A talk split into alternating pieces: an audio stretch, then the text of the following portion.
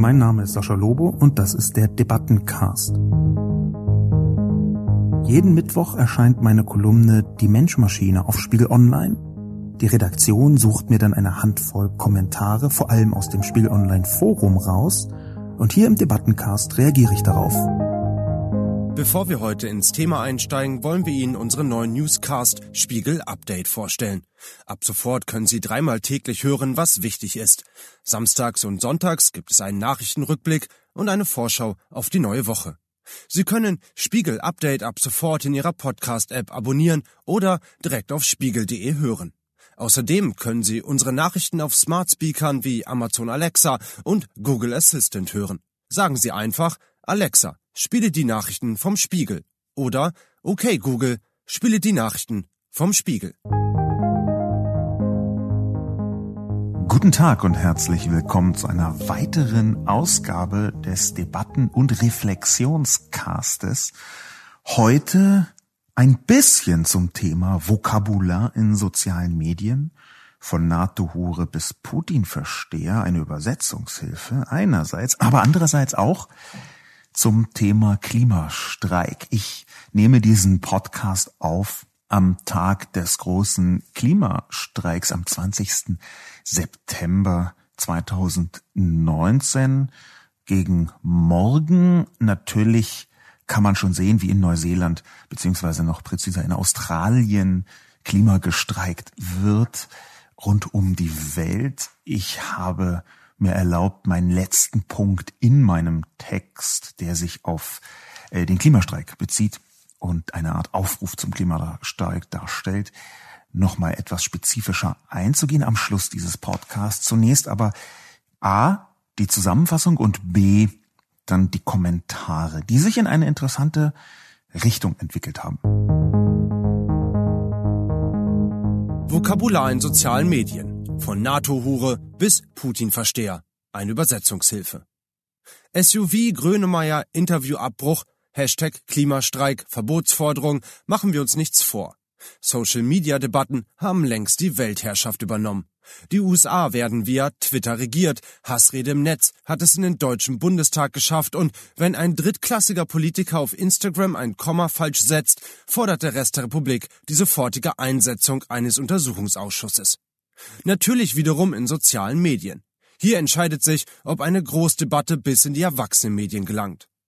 Sascha Lobo versucht in einer Liste die gebräuchlichsten Begriffe in Diskussionen in sozialen Medien in Klartext zu übersetzen. Denn in Zeiten der Generalaufregung bedeuten viele Begriffe nicht das, was man auf den ersten Blick glaubt. Elfenbeinturm ist beispielsweise eigentlich ein Vorwurf von Konservativen, dass Linke sich so verhalten würden wie sie selbst. Und hinter Unmut in sozialen Netzwerken kann sich das Social-Media-Echo eines gewalttätigen, menschenfeindlichen Massenaufstands ebenso verbergen wie ein Achtjähriger, der eine Landtagsabgeordnete auf Instagram etwas ungelenkt nach der Uhrzeit gefragt hat. Ein kluger Beitrag aus gesundem Menschenverstand heraus und auf keinen Fall dummes Geschreibsel. Wenn ich eben davon gesprochen habe, dass sich die Kommentare in eine interessante Richtung entwickelt haben, dann ist das nicht nur ein Kompliment. Es gab nach Meinung sowohl der Redaktion wie auch von mir selber weniger gute Kommentare als sonst.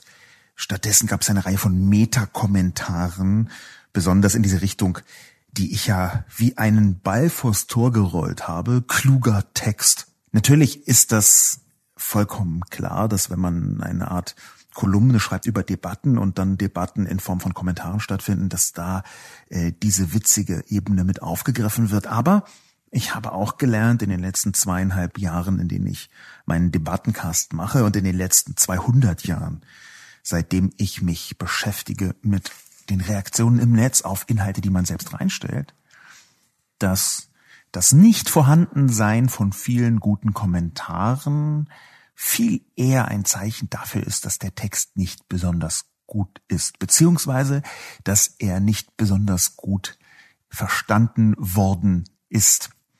Das kann beides sein. In meinem Fall würde ich zum Ersteren tendieren. Mein Text war ein wenig, ich würde nicht sagen aus der Not geboren, aber schon ein lang gehegter Wunsch, mal eine Art Meta-Debatten-Kommentar äh, herzustellen und mir in Ermangelung einer ganz zentralen Aussage ein paar Gags auszudenken.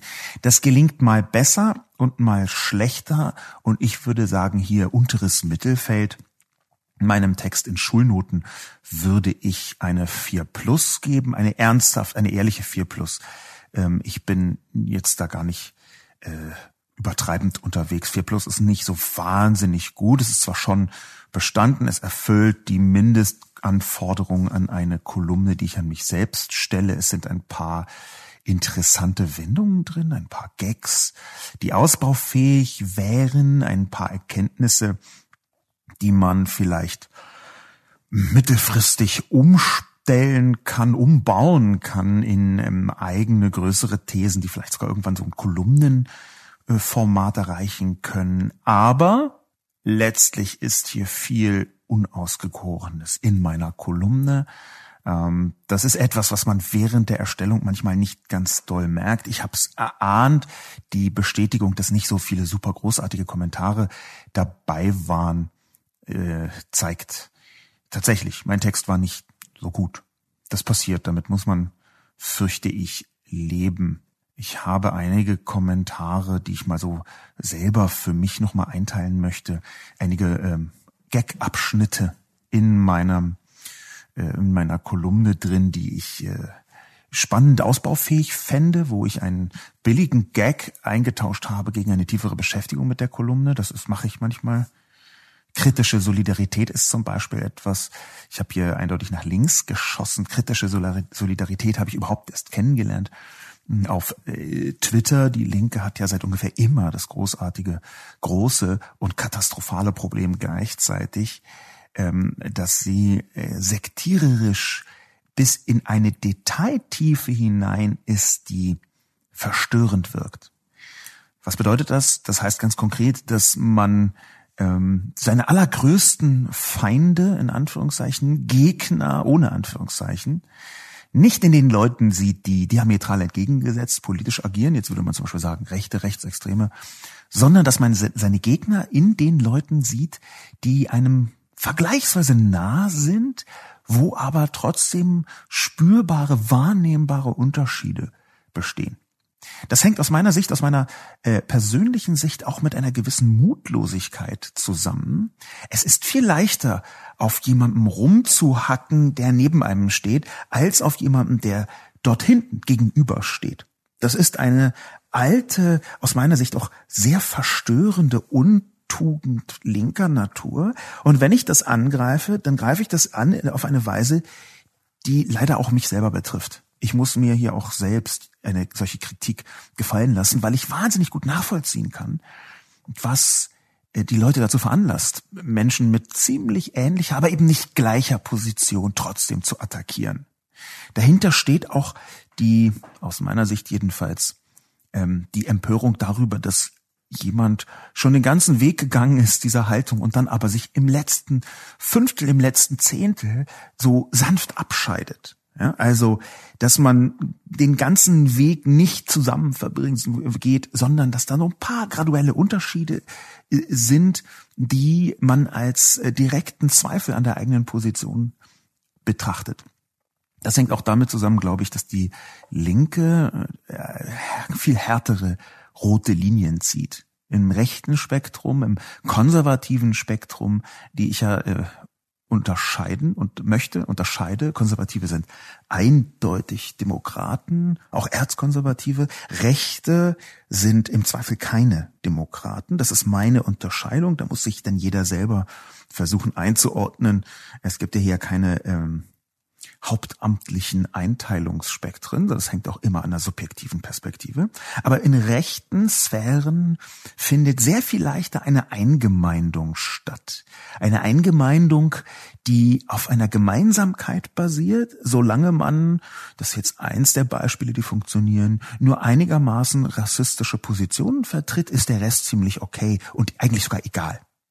Das ist bei Rechtsextremen häufig das verbindende Element. Und dann ist auch völlig egal, ob sie eigentlich äh, gegen das Großkapital sind mit antisemitischer Wendung oder extrem ähm, wirtschaftsliberal sind. Die, noch sogar die, finden sich zusammen unter der Klammer der Abwertung nicht weißer Menschen. Es gibt auch die Klammer des äh, Antisemitismus, eine weitere Klammer, die allerdings anders aufgespreizt wird und sogar Teile der Linken mit hineinnimmt. Aber während bei den Rechten so diese genau dieses Motto sehr häufig zu finden ist, solange du nur meinen rassistischen Patriarchatsanspruch mitgehst, kannst du ansonsten glauben, denken, tun, was du willst. Ich werde dich als Teil meiner Welt begreifen. Das ist bei den Linken ganz völlig anders, in sehr, sehr vielen Fällen, nicht in allen, aber in vielen Fällen.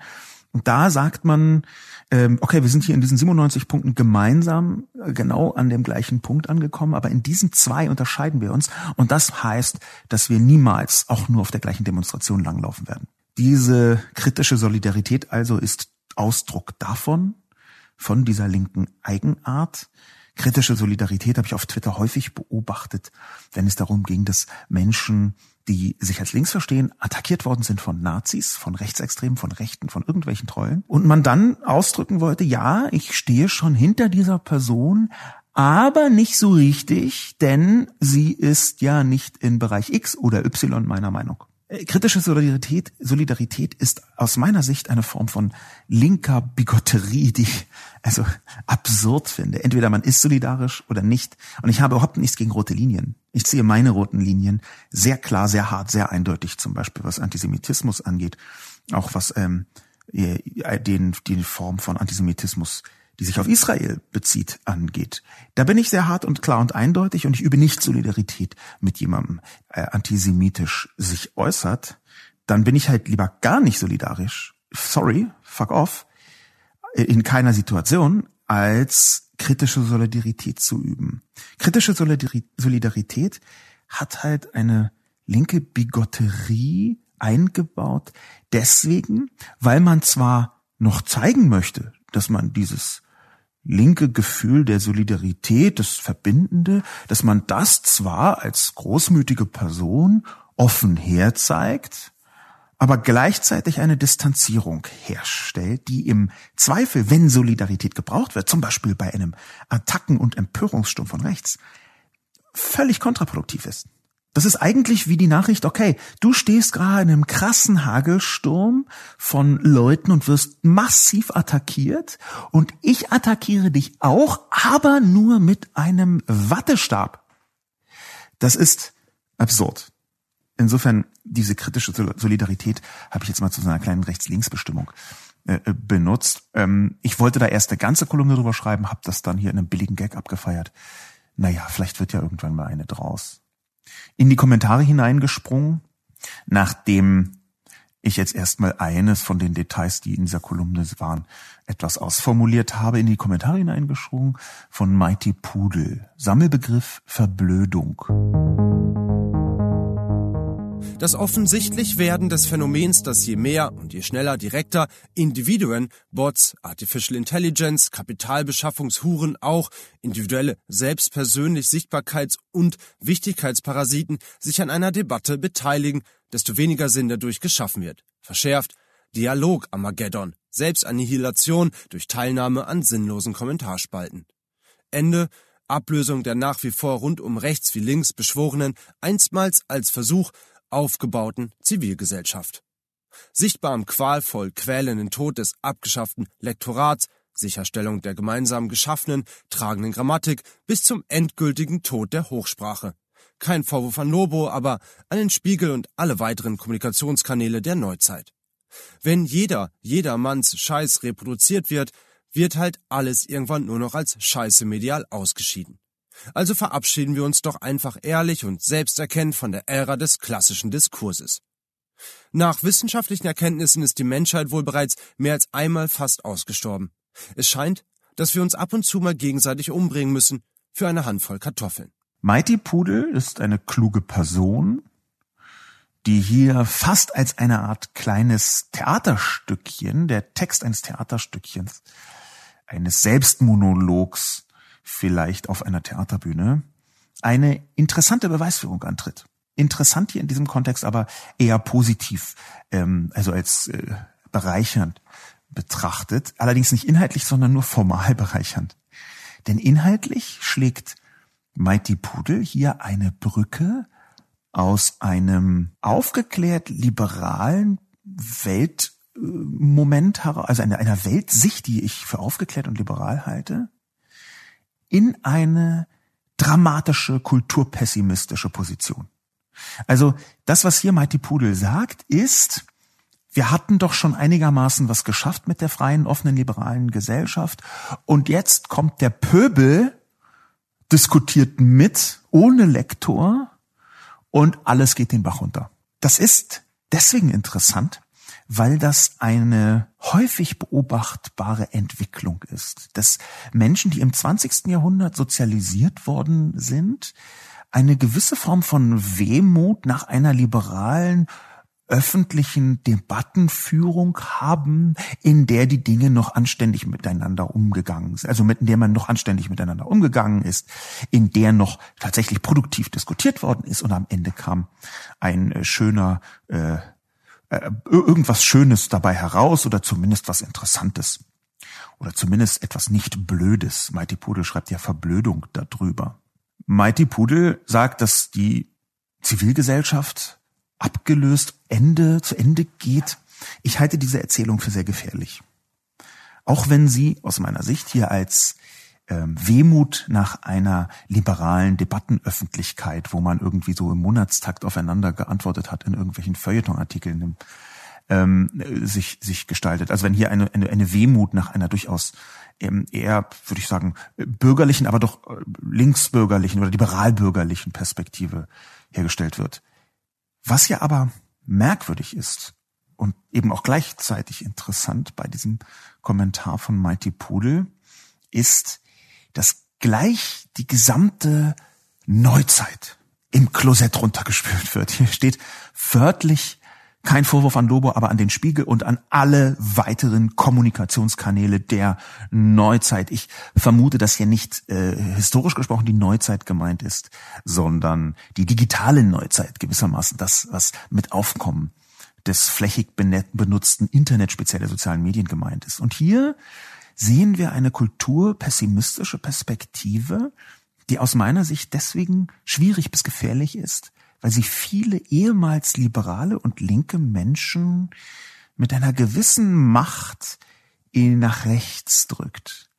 Wenn sie dann nur konservativ werden, dann ist es ja okay. Die meisten Menschen werden über den Lauf ihres Lebens konservativer aus einer ganzen Reihe von Gründen. Manchmal ist es Enttäuschung, manchmal ist es Erkenntnis, manchmal ist es der Schmerz der Erkenntnis, manchmal ist es auch ein ganz schlichter Hass auf bestimmte Menschen, die einem Übel mitgespielt haben oder wo man glaubt, dass die einem Übel mitgespielt haben. Und dieser Hass auf ein, zwei, drei Menschen, eine kleine Gruppe von Menschen, breitet sich dann aus in große Sphären von anderen und äh, Hass von Menschen äh, kann, muss nicht, aber kann dazu führen, dass Leute ähm, rechter werden. Aber was hier geschieht, ist nicht nur das bei Mighty Pudel oder nicht das, sondern hier bricht ein Elitismus heraus. Wenn jeder jedermanns Scheiß reproduziert wird, wird halt alles irgendwann nur noch als Scheiß medial ausgeschieden. Das sehe ich komplett anders. Da bin ich einfach so völlig komplett anderer Meinung. Ich sehe nämlich in der Möglichkeit, dass alle Menschen publizieren können, einen Zugewinn.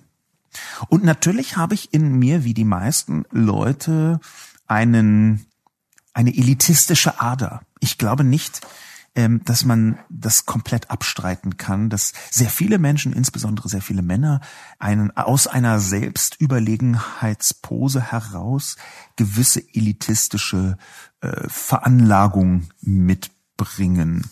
Und ich glaube, mit solchen elitistischen Veranlagungen muss man äh, umgehen. Ja, äh, zum einen sind die einfach äh, sehr oft einfach falsch, muss man ja auch sagen, äh, sehr einfach häufig Quatsch, ausgedachter Quatsch, eine Selbstlüge, Autosuggestion manchmal sogar. Aber man muss trotzdem damit umgehen, ähm, selbst wenn man, sagen wir mal, wie ich 738.000 Twitter-Follower hat und deswegen natürlich zur deutschen Twitter-Elite massiv dazu gehört. Twitter-Elite kann man jetzt auch als Oxymoron deuten, aber da möchte ich gar nicht drauf eingehen. Worauf ich eingehen möchte, ist, dass jemand nicht die leichte Ironie oder hardcore schwere Ironie begreift, meint die Pudel in diesem Fall, dass in die Kommentare reingeschrieben wird, wenn jeder seinen Scheiß reproduziert, dann wird halt alles schlimm. In, ein, in eine Kommentarspalte, wo jeder publizieren kann. Das ist merkwürdig, vorsichtig gesagt. Das ist deswegen merkwürdig, weil so deutlich wird, dass hier eine zentrale Mechanik der Aufklärung nicht verinnerlicht worden ist. Und diese zentrale Mechanik der Aufklärung ist ja, dass man sich selbst versucht, strukturell einzugemeinden in die Selbstverständlichkeit der vielen. Ja, das könnte man jetzt irgendwie so den Kantschen Imperativ könnte man da jetzt auf Krampf, äh, den kategorischen Imperativ von Kant meine ich, könnte man jetzt so auf Krampf da drauflegen, ähm, muss man aber gar nicht, sondern was man viel einfacher tun kann, ich versuche das weniger kompliziert und komplex auszudrücken, ich glaube, es ist sehr richtig und sehr gut, dass sich jeder äußern kann und jede äußern kann. Ich glaube, es ist sehr gut, dass alle Menschen eine Möglichkeit haben, potenziell riesige Zahlen von anderen Leuten zu erreichen. Ich glaube, dass wir in einer Übergangszeit sind, wo man sich gerne darüber unterhalten kann, dass die sozialen Medien, die das versinnbildlichen, dieses Prinzip, alle können sich äußern, dass die sozialen Medien eher eine negative Wirkung haben. Das sehe ich. Ich gibt, es gibt dafür Argumente. Ich habe darüber ein ganzes Kapitel in meinem neuen Buch geschrieben, das übrigens ja inzwischen rausgekommen ist und ich wo ein bisschen Werbung machen möchte. Heimliche Schleichwerbung. Da gibt es also ein ganzes Kapitel in meinem Buch genau dazu. Aber ich glaube, dass wir gesellschaftlich Mechanismen finden, wie sich das verbessert. Wie der Vorteil im Publizieren für alle deutlicher erkennbar wird. Und ich glaube, dass der Trick daran ist, dass sich der Diskurs wandelt. Die Wehmut, die Mighty Pudel hier vorträgt, ist ja die Wehmut, Zitat, an, in die Richtung der Ära des klassischen Diskurses. Die Ära des klassischen Diskurses. Das, diese Wehmut kann ich verstehen und gleichzeitig auch nicht, denn mir kommt es nicht so vor, als sei der klassische Diskurs des ausgehenden 20. Jahrhunderts das Gelbe von der Sahne gewesen. Also mir kommt es eher so vor, als sei der klassische Diskurs im ausgehenden 20. Jahrhundert einer der Gründe, warum jetzt aus den Menschen eine solche Wut herausbricht, weil damals eine kleine Zahl von sehr elitennah ausgewählten Menschen, nehmen wir da den Journalismus in Mitteleuropa, eine kleine Zahl von elitennah ausgewählten Menschen, die Debatten geführt haben, die die Politik bestimmt haben. Und wenn sie nicht elitennah schienen, jedenfalls dem Publikum, dann war das in den meisten Fällen eine Pose, namentlich bei der Bildzeitung in Deutschland, die so tat, als vertrete sie den in Anführungszeichen kleinen Mann, die kleine Person von der Straße. Faktisch in Wahrheit war Boulevard aber immer ein Instrument des Machterhalts für Konservative bis Rechte. Das kann man einfach überhaupt nicht anders greifen und begreifen als eine Blase der Debatte im ausgehenden 20. Jahrhundert. Und jetzt ist diese Blase aufgeplatzt und muss sich der Debattenöffentlichkeit soziale Medien stellen, wo völlig andere Mechanismen zum Tragen kommen. Ich halte das für eine gute Situation, wenn sie auch im Moment dramatisch stärker, besser, präziser von Rechten und Rechtsextremen ausgenutzt wird, von Menschenfeinden insgesamt, von Populisten, von Manipulatoren. Trotzdem glaube ich daran, dass das gut ist, wenn man einfach veröffentlichen kann, ohne vorher eine ganze Maschinerie von Druckereien oder Auslieferungs- und Vertriebsmechanismen unterhalten zu müssen. Und wenn das der Preis ist, dass der klassische Diskurs vor die Hunde geht, dann ist das ein Preis, den zumindest ich bereit bin zu bezahlen wenn dafür ein neuer Diskurs stattfindet. Ein neuer Diskurs, eine neue Debatte, in der eben auch Stimmen gehört werden können, die früher an den Gatekeepers des 20. Jahrhunderts nicht vorbeigekommen sind. Eine komplexe Diskussion und ich finde, dass Mighty Pudel hier viel zu kulturpessimistisch und Kultur auch kritisch auf eine unangenehme Weise ist. Dieser Kommentar, weil er so, so clever und so klug ist und viele lustige Sprachbilder beinhaltet, weil er so, so, so eloquent und charmant geschrieben ist, finde ich ihn unangenehm.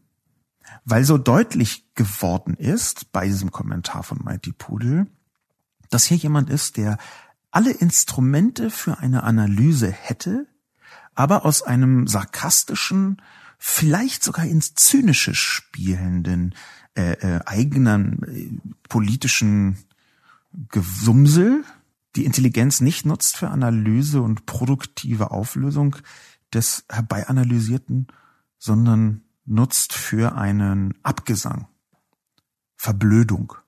Sandlöscher schreibt, Herr Lobo, gehe soweit konform und empfehle Ihnen gleichzeitig das Sponforum aufmerksam zu lesen. Schauen Sie sich mal Forenbeiträge zu folgenden Themen an. Donald Trump, Boris Johnson, Klimawandel, Russland oder Migration. Dabei werden Sie schnell feststellen, dass ein sachlicher Austausch der Argumente schlichtweg unmöglich ist. Interessant dabei ist, dass Beiträge durch den Systemoperator freigeschaltet werden, die anscheinend die allgemeine Medienmeinung widerspiegeln. Schauen Sie sich nur das Thema Russland an. Wer den fragwürdigen Konfrontationskurs gegenüber Russland kritisch hinterfragt, sehen Sie hierzu unter anderem auch die Bücher des Peter Scholler-Tour oder die Beiträge von Gabriele Krone-Schmalz. Diese Beiträge werden in der Regel mit Begriffen wie Putin-Versteher, Putin-Troll oder ähnlichem reagiert.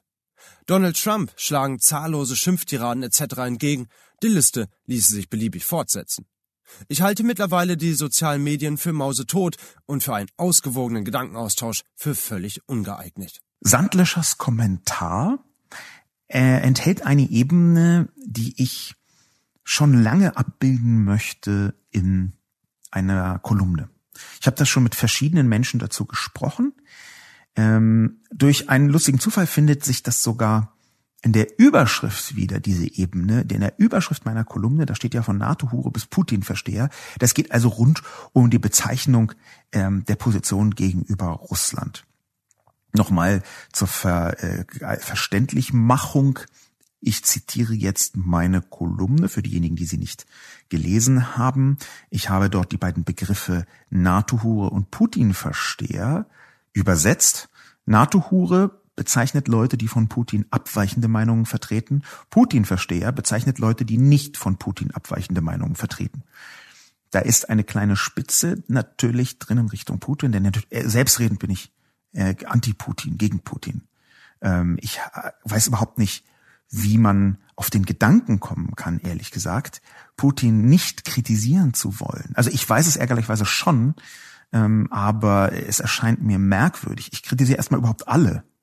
Das wäre meine Position, erstmal alle zu kritisieren.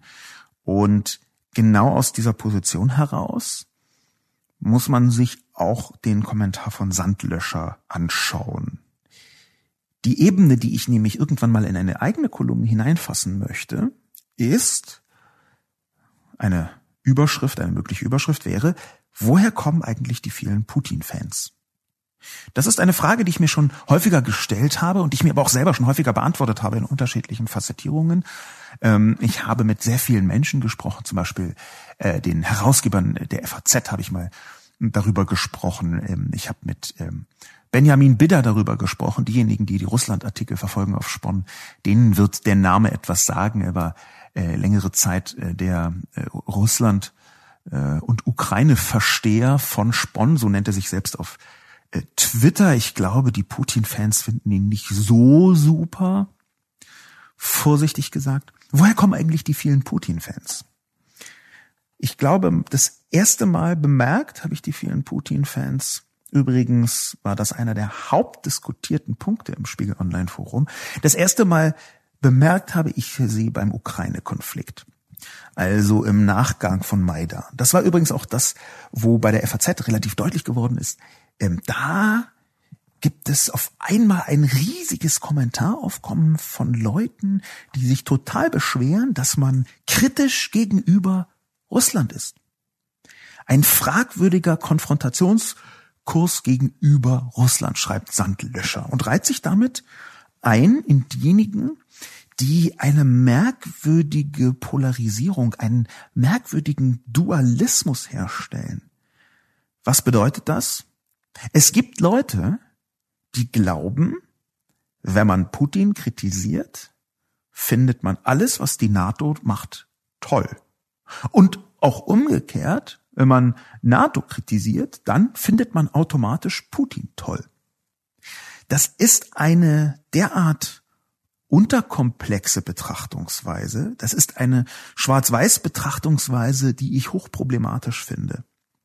Sandlöscher beschwert sich ja nicht darüber, dass ähm, Putin kritisiert wird im eigentlichen Sinn, sondern dass er, der Sandlöscher, ich unterstelle, das ist ein er, dass er den fragwürdigen, den Konfrontationskurs gegenüber Russland kritikwürdig findet.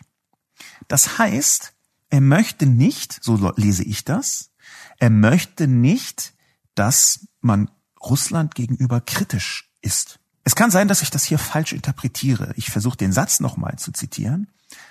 Wer den fragwürdigen Konfrontationskurs gegenüber Russland kritisch hinterfragt. Unter Konfrontationskurs kann man jetzt verschiedene Dinge sehen. Da wir aber im Bereich Debatte sind, würde ich nicht sagen, dass er hier meint irgendwie NATO, sondern wir, er redet hier direkt vorher von Kommentaren, von Medienmeinung, von Debatte. Und da glaube ich, gibt es eine große Empfindlichkeit, speziell auf der rechten, in Teilen auch auf der linken Seite.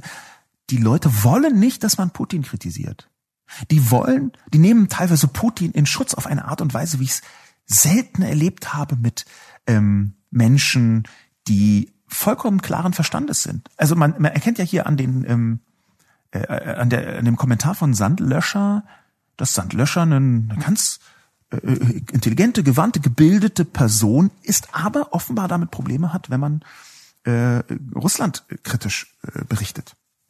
Das sage ich als jemand, der äh, ungefähr 80 Kolumnen geschrieben hat während des NSA-Skandals äh, gegen die US-Politik der Überwachung.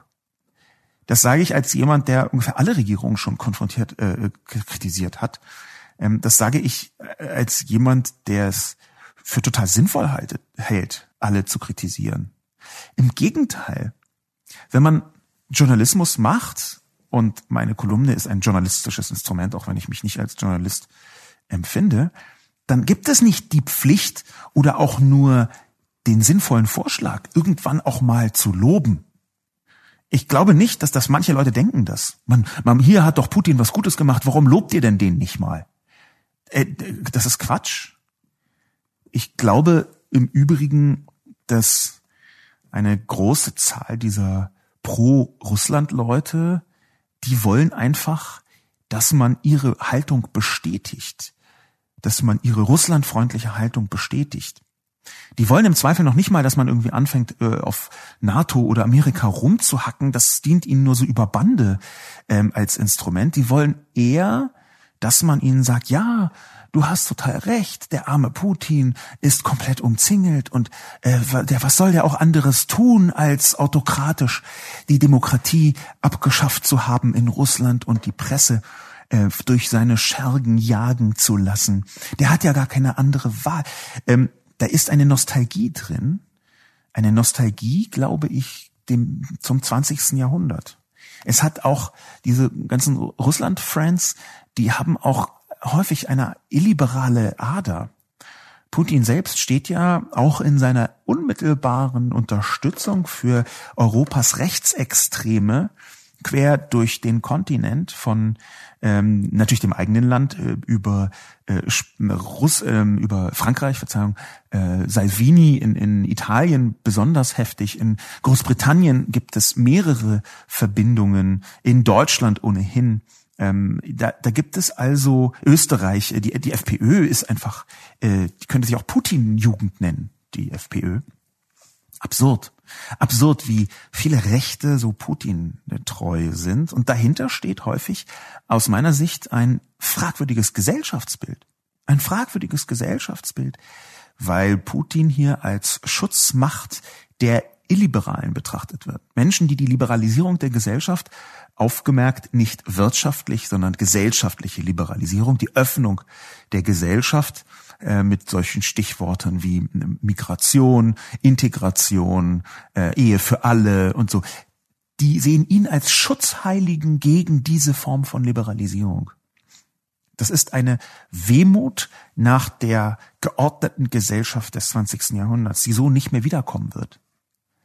Insofern ist es eine merkwürdige Frage, warum Leute wie Sandlöscher, wie gesagt, ich hoffe, ich deute das richtig. Äh, es kann sein, dass ich mich da irre, aber ich glaube es erstmal nicht, dass Leute wie Sandlöscher nicht wollen, dass man auf diesen Punkten äh, kritisch herumhackt. Das finde ich merkwürdig. Gabriel Krone-Schmalz habe ich als ähm, Putin, als pro-Putin wahrgenommen. Ähm, ich bin mir auch gar nicht sicher, warum es diese extrem große Identifikation mit Russland und Putin gibt. Man, man, kann doch äh, Russland loben, gut finden, kulturell in den Himmel loben, ohne das immer wieder auf Putin beziehen zu müssen. Warum putinisiert man in ganz vielen Kommentaren Russland? Warum wird umgekehrt eine Attacke auf Putin und seine Politik gleichgesetzt mit einer Attacke auf Russland? Das halte ich für fatal. Und dazu kenne ich dann im Zweifel auch äh, zu viele äh, Missetaten, unter anderem des äh, russischen Geheimdienstes. Dafür kenne ich zu viele äh, russische Manipulationsversuche, Propagandaversuche, speziell in sozialen Medien. Dafür habe ich zu intensiv verfolgt, was die äh, Knalldackel von äh, Russia Today, hieß es früher RT Deutsch, so alles versucht haben, was sie tun. Die vielen verschiedenen Outlets, die vom russischen Staat kontrolliert werden, die nichts machen als Propaganda, als Verwirrung zu stiften, die äh, Trump wahrscheinlich geholfen haben, an die Macht zu kommen in verschiedenen, mit verschiedenen Instrumenten. Natürlich kann man das kritisieren und muss dann nicht automatisch Russland kritisieren. Ein komplexes Thema. Ich möchte aber Sandlöscher widersprechen, wenn er sagt, er halte die sozialen Medien insgesamt für mausetot. Das ist leicht anmaßend, vorsichtig gesagt. Ähm, die Frage ist eher, wie kann man in den sozialen Medien trotzdem zu einem Austausch, Gedankenaustausch hinkommen? Und hier sehe ich aber auch ein, wiederum in den Debatten eine Schwierigkeit, nämlich die Schwierigkeit im, in der Erwartungshaltung von Sandlöscher und auch Leuten, die sind wie äh, äh, Sandlöscher, davon gibt es viele, also äh, gebildete, intelligente Menschen, die sich aber irgendwie nicht repräsentiert fühlen in besonderen Sphären und Zirkeln. Sandlöscher sagt nicht nur, dass er die sozialen Medien für Mause tot hält, sondern auch für einen ausgewogenen Gedankenaustausch für völlig ungeeignet. Die Frage ist doch, soll ein Gedankenaustausch ausgewogen sein? Ist nicht eine Debatte gerade dann sinnvoll, wenn unterschiedliche Positionen aufeinander prallen, sich unterschiedliche Haltungen miteinander konfrontieren und es vielleicht auch mal kracht und knallt. Also das Gegenteil von Ausgewogenheit. Wie sieht überhaupt aus ein, ein Gedankenaustausch aus, der ausgewogen ist? Sind das dann zwei Meinungen, die so nah beieinander sind, dass man irgendwie einen ganz feinen Konsens gemeinsam erarbeiten kann und sich hinterher darauf einigt, dass das genau so ist, wie man ja schon vorher dachte, vielleicht noch einen Tacken weiter rechts, einen Tacken weiter links, aber es war eine sehr angenehme, ausgewogene Diskussion, lieber Herr Müller-Lüdenscheid. Ich danke Ihnen sehr. Nein, ich glaube, das ist, hm, das ist eine Simulation. Das ist Selbstbestätigung. Das ist in der Debatte ein häufiger Fehler, dass Menschen Selbstbestätigung ihrer eigenen Position verwechseln mit einer Diskussion. Es gibt dieses Zitat äh, aus dem Jahr 2000 von Hans-Georg Gadamer, einem Philosophen aus einem Spiegel-Interview. Ich habe das, glaube ich, schon 62 Mal zitiert, jetzt das 63. Mal. Ein Gespräch setzt voraus, dass der andere Recht haben könnte. Ich würde heute sagen, dass die andere Recht haben könnte, einfach aus der ähm, Integration einer weiblichen Perspektive. Also ein Gespräch setzt voraus, dass die andere Recht haben könnte und dahinter verbirgt sich viel mehr als ein Wunsch nach Konsens und Ausgewogenheit. Das ist etwas, was man als Spiegel betrachten muss. Als Spiegel des eigenen Verhaltens geht man in eine Diskussion offen hinein und hat zumindest theoretisch die Möglichkeit, sich überzeugen zu lassen, sich als Person. Würde man Argumenten folgen, wenn die andere Seite, die Gegenseite so gute, so treffende Argumente bringt, dass man sagt, oh, ich muss meine Position neu überdenken. Das bedeutet das. Und ich glaube, dass die Selbstbestätigung, der ausgewogene Gedankenaustausch, das Gegenteil davon darstellt. Wenn man sich das herbeiwünscht, einen ausgewogenen Gedankenaustausch, dann wünscht man sich nur mit, Konfront mit Gedanken konfrontiert zu werden, die eben nicht die Möglichkeit haben, überzeugend zu werden, wirken. Ich sehe, dass die Forenbeiträge, äh, lieber äh, Sandlöscher, äh, auf Spon in einer sehr unterschiedlichen Qualität vorliegen. Ich lese das Spon-Forum sehr aufmerksam. Bei meinen ähm, Artikeln lese ich fast alles, in anderen lese ich eher punktuell. Interessanterweise ist überall dort, wo ich denke, ah, da würde ich gerne mal die Kommentare sehen. Nicht überall, aber oft. Da würde ich gerne mal die, die Kommentare sehen. Äh, dann ist es auffällig oft so, dass sie geschlossen sind. Das ist jetzt keine Kritik an den äh, Debattenleuten, an den Forenmoderatoren von Spiegel Online. Die sind hervorragend, die sind wirklich, sensationell. Die sind sehr gut, sehr schnell, sehr clever. Ich glaube auch, dass sie auf die richtige Weise eingreifen, jedenfalls weitgehend. Aber trotzdem schließen die auch manchmal Foren. So war das jedenfalls bis vor einiger Zeit. Was ich dort sehe, wenn über Trump diskutiert wird, ist natürlich das Problem, dass viel Selbstbestätigung stattfindet. Dass viele große Kommentatorenzirkel anfangen zu sagen, ja, sie haben auch recht, ja, das stimmt auch. Ähm, dass gleichzeitig Pöbelei stattfindet. Da, wo jemand nicht äh, recht hat nach eigener Perspektive, dass man da anfängt, dagegen zu schlagen. Also Pöbelei in einem einigermaßen verträglichen äh, Sinn. Ich bin nicht der Meinung, dass die sozialen Medien mausetot sind. Ich bin der Meinung, dass wir versuchen müssen, sie äh, zu verbessern, aktiv die Debatten zu verbessern. Und ich glaube, das kann auch gehen. Als letzten Kommentar vor dem kurzen Klimastreikbeitrag ist Ermering dran. Lobo versucht sich ziemlich erfolglos zwischen allen Stühlen sozusagen als weiser alter Mann, als Abita elegantiarum zu platzieren. Als einer, der die Deutungshoheit, ein Wort, das ebenfalls in die Liste gehört, mit Löffeln gefressen hat. Er, der sicher einige der Wörter, die er so zur Schubladisierung anderer ausgesucht hat, selbst gerne geschrieben hat. Er gehört doch zu der Gruppe der anderen, die um Klicks zu produzieren Empörung und Skandale herbeischreibt um sich dann später darüber zu amüsieren, wie bereitwillig die dumme Herde dann über das Stöckchen springt.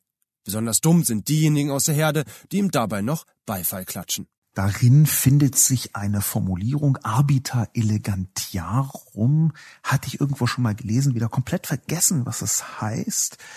Sachverständiger in Fragen des guten Geschmacks. Wer wird nicht gerne so genannt? Leider nennt mich Ermering gar nicht so, sondern sagt Begriffe wie Deutungshoheit und Schubladisierung, dass ich Skandale herbeischriebe, um Klicks zu produzieren. Dem würde ich nicht zustimmen. Das Klicks zu produzieren ist überhaupt nicht meine Hauptsorge. Und ich würde auch sagen, dass ich nicht Skandale herbeischreibe, sondern beschreibe. Skandale, die andere Leute nicht sehen. Aber da mag die Deutung von anderen äh, abweichen. Ich glaube aber, dass wo Mehring sich hier beschwert, das ist der Punkt, dass ich häufig in der Debatte selber versuche, Klarheit reinzubringen durch Zuschreibung. Und das ist, wie man es dreht und wendet, eine Form von Schubladisierung. Ich glaube nämlich nicht, dass Schubladisierung prinzipiell und immer falsch ist, wenn sie auf die richtige Art und Weise geschieht. Ich glaube, dass Schubladisierung ein anderes Wort ist für Zuschreibung von bestimmten Haltungen zu einer Gruppe. Und diese Zuschreibung, denke ich, ist manchmal notwendig. Wir haben diese Diskussion intensiv rund um die AfD beispielsweise. Die AfD, da gibt es sicher Leute, die sind gar nicht klassisch rechts in einer AfD. Es gibt sicher Leute, die sich als bürgerlich empfinden. Aber das Problem ist, dass in dem Moment, wo man Teil der AfD ist oder sie wählt, in dem Moment unterwirft man sich hierarchisch einer Struktur innerhalb einer Demokratie, die an der Spitze Rechtsextreme hat. Andreas Kalbitz zum Beispiel, das war das Beispiel, was ich neulich hatte, wo ich glaube, dass hier zwischen den Zeilen Herr Mehring drauf eingeht. Diese Schubladisierung. Schubladisierung ist in dem Moment sinnvoll, wo die Strukturen in einer Demokratie eben am Ende in einer Wahl münden, wo es nur Ja oder Nein gibt. Wähle ich diese Person, ja oder nein? Wähle ich diese Partei, ja oder nein? Es gibt nicht ein bisschen wählen. Es gibt nicht den Moment, dass man sagt, okay, die AfD hat 9,7 Prozent von Leuten, die sie begeistert gewählt hat, 5,7, die sie ein bisschen mit Bauchschmerzen gewählt hat und die restlichen 3,8 waren Leute, die wirklich so traurig waren, dass sie gezwungen waren, ihr Kreuz dort zu machen, dass sie eigentlich sich beinahe auf dem Weg aus dem Wahllokal übergeben hätten. Das ist nicht so. Es ist am Ende eine Ja-Nein-Frage. Deswegen halte ich es für legitim, da zu schubladisieren. Man kann in einer Demokratie jedenfalls in der repräsentativen Demokratie gegenwärtigen Zuschnitts nur ein Gesamtpaket wählen. Und dieses Gesamtpaket einer Partei, dieses Gesamtpaket bedeutet gleichzeitig einen riesigen Vertrauensvorschuss. Man wählt ja für die nächsten vier Jahre und nicht für die letzten vier Jahre. Das heißt, es ist keine Abschlussbelohnung, sondern ein Vertrauensvorschuss in die Politik, die dort gemacht werden wird. Das heißt, man muss als wählende Person auch noch so ein bisschen mit berücksichtigen, in welche Richtung das eskalieren kann. Das ist die Verantwortung der Wählenden, die ich für eine viel größere halte, als die meisten glauben. Es gibt viele Menschen, die denken, nach Wählerstimme egal, irgendwie mache ich mal so ein bisschen dagegen. Ich glaube, da ist eine riesige Verantwortung dahinter. Und für diese Verantwortung ist es nicht nur das Recht, sondern sogar die Pflicht zu schubladisieren.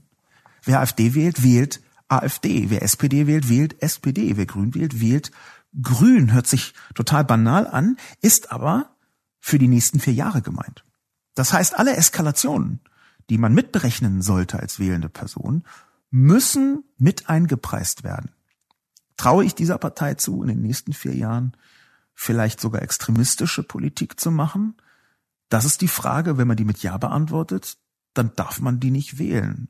Und wenn man sie mit Nein beantwortet und sagt Nein, oder wenn man sie beantwortet mit Ja, aber es ist mir egal, dann ist man Teil der Schublade. Fertig ist die Laube.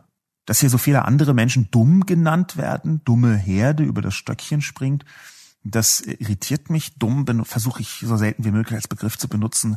Es gibt Menschen, die davon überzeugt sind, äh, dieser Begriff ist behindertenfeindlich. Eine Diskussion, die man bei Gelegenheit mal führen kann, wie sich diese ganzen hm, Worte verschoben haben, dass äh, dieses das große Thema der Sprachverschiebung, das ist äh, in, in der Tat gar nicht, äh, das ist ganz schön komplex. Man kann da viele Fehler machen, habe ich selber auch schon gemacht. Äh, man kann auch versuchen, vorsichtig zu sein, das ist meine Maßnahme, ohne jetzt komplett alles genauso zu tun, wie irgendjemand fordert. Man kann sich langsam herantasten, man kann sich informieren. Dumm würde ich also nicht benutzen, aber irritieren tut mich in dieser Stelle ist R. Mehring ungefähr alle für dumm hält. Nämlich diejenigen, die über das Stöckchen springen. Ja, wenn ich mit meinen linksliberalen Positionen jemanden provoziere, dann wären das wahrscheinlich eher Rechte und Rechtsextreme. Da sagt er, das ist die dumme Herde, die über das Stöckchen springt, lässt sich also provozieren. Aber besonders dumm sind diejenigen aus der Herde, die ihm dabei noch Beifall klatschen, die auf der anderen Seite, also die tendenziell eher äh, linksliberal-demokratischen, so auf meiner Seite im weiteren Sinn. Und ganz ehrlich, Herr Mehring, wenn man alle für dumm hält, wenn man also eine Generaldummheit sämtlichen Leuten auf allen Seiten der Debatte unterstellt, ich weiß nicht, ob das so zielführend ist. Das ist natürlich etwas, wo, wo man selber immer aufpassen muss und mit Mann meine ich hier wie üblich mich selber, also wo ich selbst aufpassen muss, weil auf allen Seiten völlig ohne Zweifel Menschen sind, die ähm, jetzt Intelligenz nicht unter ihre Top Ten Eigenschaften äh, zählen lassen sollten.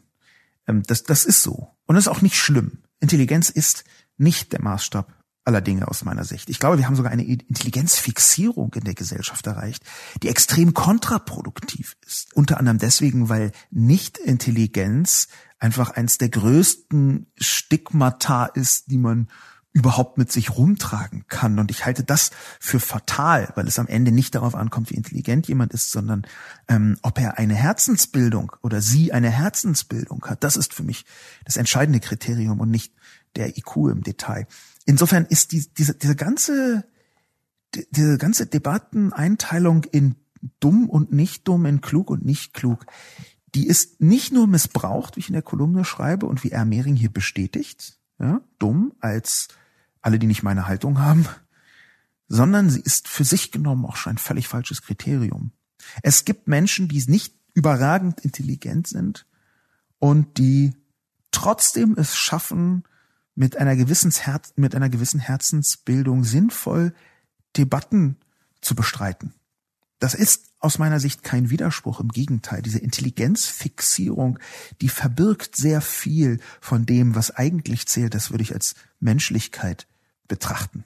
Es gibt super intelligente Leute, die komplett abseits jeder Menschlichkeit operieren. Wir kennen sie alle, sie sind in den Medien äh, nicht nur sehr präsent, sondern in der Politik teilweise ebenso. Das gilt wiederum nicht für alle, aber für ärgerlich viele Leute. Ich mag den Kommentar von Herrn Miering nicht und schließe deswegen die äh, Situation hier mit den Kommentaren auch ab zu meiner Kolumne und gehe hinüber zum Klima. Heute ist Klimastreik. Klimastreik ist gut. Das sage ich jetzt einfach mal gerade heraus. Ich finde es sehr gut, dass die jungen Menschen weltweit einen Klimastreik vornehmen. Und ich glaube auch, dass es notwendig ist. Ich glaube, dass die Notwendigkeit damit zusammenhängt, dass sehr vielen erwachsenen Menschen noch nicht klar ist, auf was für eine Welt wir tatsächlich zusteuern. Auf was für eine Eskalation im Klima wir zusteuern. Und ich beziehe mich jetzt überhaupt nicht auf irgendwelche Bauchgefühle, sondern auf harte wissenschaftliche Fakten. Wen das näher interessiert, der kann sich zum Beispiel mal das von Hans-Joachim Schellenhuber mitentwickelte Konzept der Kipppunkte im Erdsystem näher anschauen. Kippelemente, Verzeihung, Kippelemente im Erdsystem näher anschauen.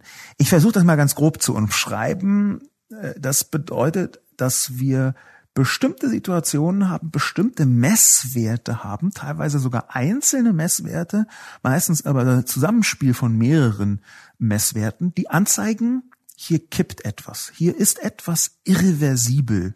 So wie ein Glas Milch, was einfach umkippt, das kann man mit allem Geld, mit aller Weisheit der Welt, mit aller Kraft und Energie der Welt nicht wieder unumgekippt machen. Man kann vielleicht die Milch aufwischen und da reinbringen, aber man kriegt nicht wieder das gleiche Glas Milch zurück. Diese Kippelemente im Erdsystem, so das Konzept von Schellenhuber, ich weiß nicht, ob er es erfunden oder nur bekannt gemacht hat, aber das spielt auch keine Rolle. Diese Kippelemente im Erdsystem, da gibt es eine ganze Reihe von Leuten, die sagen, die beschleunigen sich diese verschiedenen Elemente auf den Punkt zu, wo sie kippen. Vielleicht sind sie teilweise schon gekippt und wir haben es noch nicht richtig gecheckt.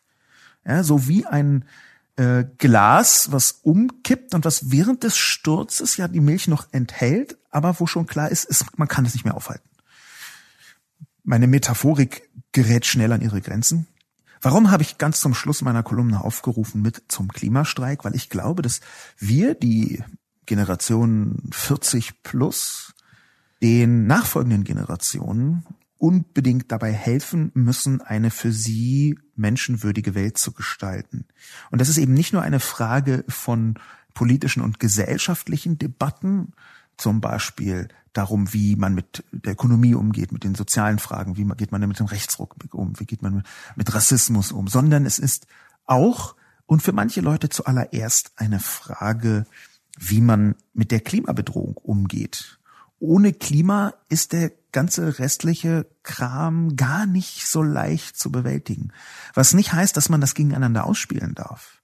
Man kann nicht sagen, ja, äh, solange du Klima machst, ist alles in Ordnung, dann kannst du auch Rassist sein. Ich halte das für eine komplett falsche und auch falsch gestellte Debatte. Die wird manchmal so polar aufgespreizt, äh, wo, wo man, das war in der Bildzeitung neulich zu lesen, fragt, äh, was ist jetzt wichtiger, die Proteste in Hongkong oder Gretas Protest? Irgendjemand auf Twitter machte da äh, sehr schön äh, die äh, etwas kindliche, aber fantastisch treffende Formulierung auf. Was willst du lieber, dass Mama stirbt oder Papa? Das sind Fragen, die für sich genommen falsch und schlecht sind. Es sind Fragen, wo jede Antwort falsch ist, weil bereits die Ausgangsposition falsch ist. Insofern sehe ich das überhaupt nicht gegeneinander ausspielbar und ich halte diesen Protest für eine Änderung des westlichen Lebenswandels auch für einen wichtigen Teil von vielen anderen Protesten und vielen anderen gesellschaftlichen äh, Richtungen. Es gibt zum Beispiel wenig Bewusstsein im Westen insgesamt dafür, dass die, der Klimawandel bereits heute lebensbedrohlich in anderen Teilen der Welt wirken kann. Dass der Klimawandel auf Menschen in Entwicklungsländern, Menschen in ärmeren Ländern viel drastischer, viel unmittelbarer wirkt. Dass das in Teilen der Welt, die eben nicht die westliche Zivilisation sind, nicht nur ein Kampf um Leben und Tod in 50 Jahren ist, sondern ein Kampf um Leben und Tod genau jetzt. Es liegt eine große Hybris da drin, zu glauben, dass diese Klimawandeldiskussion eine elitenhafte ist. Es ist richtig, dass sie eher von westlichen Jugendlichen ausgeht, die im Schnitt besser gestellt sind als viele andere Gruppen auf der Welt. Es ist aber genauso richtig, dass Klimaproteste natürlich auch in anderen Teilen der Welt stattfinden und nicht nur stattfinden, sondern überlebenswichtig sind. Wir haben rund um den Globus eine Vielzahl von Entwicklungen, die auf überraschende Art und Weise vom Klima auswirken bis in soziale Fragen hinein. Es gibt einen Artikel, den ich an, an dieser äh, hier empfehlen möchte, einen englischsprachigen Artikel auf dem äh, Vice Magazine. Ich bin meistens einigermaßen kritisch gegenüber Vice.com. Die haben auch viel Unfug gemacht, aber sie haben eben auch, auch in Deutschland, manchmal hervorragenden Journalismus mit dabei. Und hier ist ein Stück, was zumindest von den Inhalten, von den Informationen äh, ziemlich großartig ist. Auf weiß.com erschienen am 12. September 2019 von Izzy Ramirez. Und es heißt, Climate Change will create 1.5 billion migrants by 2050 and we have no idea where they'll go. Übersetzt, die Klimakatastrophe, der Klimawandel wird bis 2050 1,5 Milliarden Migranten auf den Weg bringen und wir wissen nicht, wo sie hingehen werden. Das ist etwas überbedrohlich formuliert. So ein bisschen Achtung, morgen kommt die Flüchtlingswelle auch äh, zu dir. Also dieser, dieser leicht alarmistische, manchmal ins teilweise Rechte hineinspielende Unterton. Der ist aber im Artikel nicht so stark vorhanden. Dafür zählt er diese Fakten auf, die dahinter stehen. Das ist basiert auf einer äh, Projektion der Internationalen Organisation für Migration, äh, iom.int ist die Website. Und die sagen, dass zwischen 25 Millionen und 1,5 Milliarden Menschen wegen des Klimawandels bis 2050 oder um 2050 ähm, ihre Heimat verlassen werden müssen. Ob das dann unbewohnbar wird, das Gebiet, in dem sie sind, oder ob dadurch ähm, eine Vielzahl von Krisen ausgelöst durch Klimakrisen, äh, Menschen durch Konflikte weggehen. Da gibt es unterschiedliche Berechnungen, aber es lohnt sich, die Verbundenheit der Krisen näher zu betrachten. Es lohnt sich deswegen, weil natürlich in dem Moment, wo eine Klimakatastrophe stattfindet, eine Vielzahl von Kettenreaktionen ebenso stattfinden. Und Kettenreaktionen derart, dass sie weltweit Aggressionen, Krisen aller Art antreiben. In dem Moment zum Beispiel, wo in bestimmten Teilen der Welt nicht mehr das angebaut werden kann, was angebaut wird gegenwärtig, wo vielen verknüpften Prozesse von Landwirtschaft und Ökonomie, Tourismus und Versorgung der Menschen vor Ort, Infrastruktur und Handel in dem betreffenden Land, wo die zusammenbrechen. Was passieren kann, wenn nur in einem Land, sagen wir mal, Mais nicht mehr angebaut werden kann, weil es zu trocken ist. In dem Moment geht eine Kettenreaktion los, über die wir heute noch gar nicht wirklich sagen können, was passiert. Solche Kettenreaktionen sind in der Vergangenheit schon geschehen und sie sind manchmal drastisch. Drastisch in einer Weise, die ähm, verstörend im, im Retrospektiv ist das wie wie dieses dieser Film ich habe den nie gesehen ich habe davon gehört dieses mit diesem Schmetterlingsflügel the Butterfly Effect äh, wo man beschreibt, dass ein Schmetterlingsflügel am anderen Ende der Welt irgendwie hier einen Orkan auslösen kann. Ich weiß gar nicht, ob das stimmt, das ist mir auch völlig egal, aber retrospektiv sieht man, dass klitzekleine Einzelentscheidungen oder eben große, aber doch singuläre Ereignisse eine Verkettung von Katastrophen bewirkt haben. Ich glaube, dass mit dem Klimawandel davon eine ganze Reihe von äh, Situationen auf uns zukommt. Das fängt an mit dem steigenden Meeresspiegel. Das geht weiter mit den Gasen, die frei werden, wenn Permafrostböden auftauen. Und es hört noch nicht mal auf mit dem Artensterben, eines der unterschätzten äh, Umweltthemen aus meiner Sicht. Das Artensterben nämlich greift so tief in den ökologischen Kreislauf ein, dass das den Menschen sehr schnell betreffen kann und das nicht mehr nur ist, äh, da ist halt eine Ameisenart irgendwo in Mittelamerika ausgestorben, weil es denen zu warm geworden ist, ein bisschen plastisch ausgedrückt, aber das, das kann sehr viel tiefer gehen, das Insektensterben etwa. Das kann sehr viel umfassender wirken, als wir uns das heute so äh, vorstellen und als wir das glauben. Ich bin ziemlich sicher, dass der Klimastreik richtig ist. Und das, was ich interessant finde am Klimastreik, vielleicht als Abschluss dieses Debattencastes, was ich interessant finde am Klimastreik ist, dass es das erste Mal mir zu sein scheint, wo die Jugend sich weltweit global zusammenschließt, digital miteinander kommuniziert, um eine Synchronizität in den Protesten herzustellen, eine globale Synchronizität. Und diese globale Synchronizität, dass Jugendliche, vor allem Jugendliche, von Neuseeland, Australien, ähm, viele asiatische Städte sind mit dabei, äh, viele Städte in Afrika, in Europa, in Amerika, also auf allen Kontinenten, vielleicht außer Antarktis vielleicht, auf allen Kontinenten die Jugend gleichzeitig oder durch die Zeitverschiebung äh, zumindest am gleichen Tag protestieren ich weiß nicht, ob es das in dieser Form schon mal gegeben hat. Ich glaube sogar, dass es in dieser Größe das noch nicht gegeben hat, ähm, weil dazu eine digitale Vernetzung notwendig ist. Und das wäre auch meine Perspektive auf Debatten im Positiven. Letztlich ist Greta an der Spitze Fridays for Future und die Aktion Klimastreik das Produkt einer sehr positiven, einer sehr offensiven, einer sehr drängenden, aber eben auch produktiv geführten Debatte. Wenn wir heute den Klimastreik sehen, sehen wir, wie Debatten positiv enden können, beziehungsweise nicht enden können, sondern Positives bewirken können und eine Wirkung auf die Politik entfalten können. Es ist doch kein Zufall, dass am Freitag auch die Koalition versucht hat, irgendwie noch das Klimapaket zu schnüren über Nacht und das super lange gedauert hat.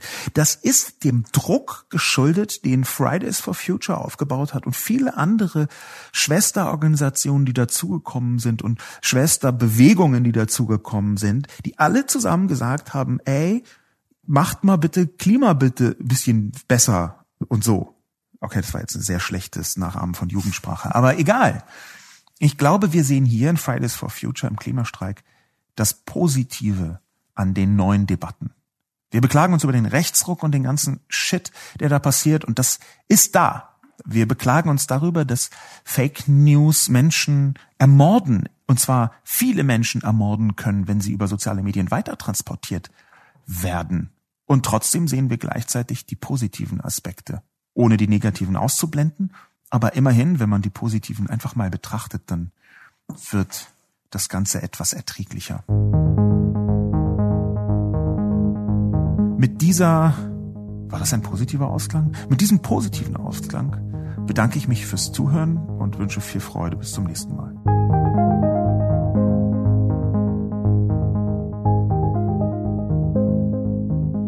Und zum Schluss wollen wir Ihnen noch einmal unsere neuen Newscast Spiegel Update vorstellen. Ab sofort können Sie dreimal täglich hören, was wichtig ist.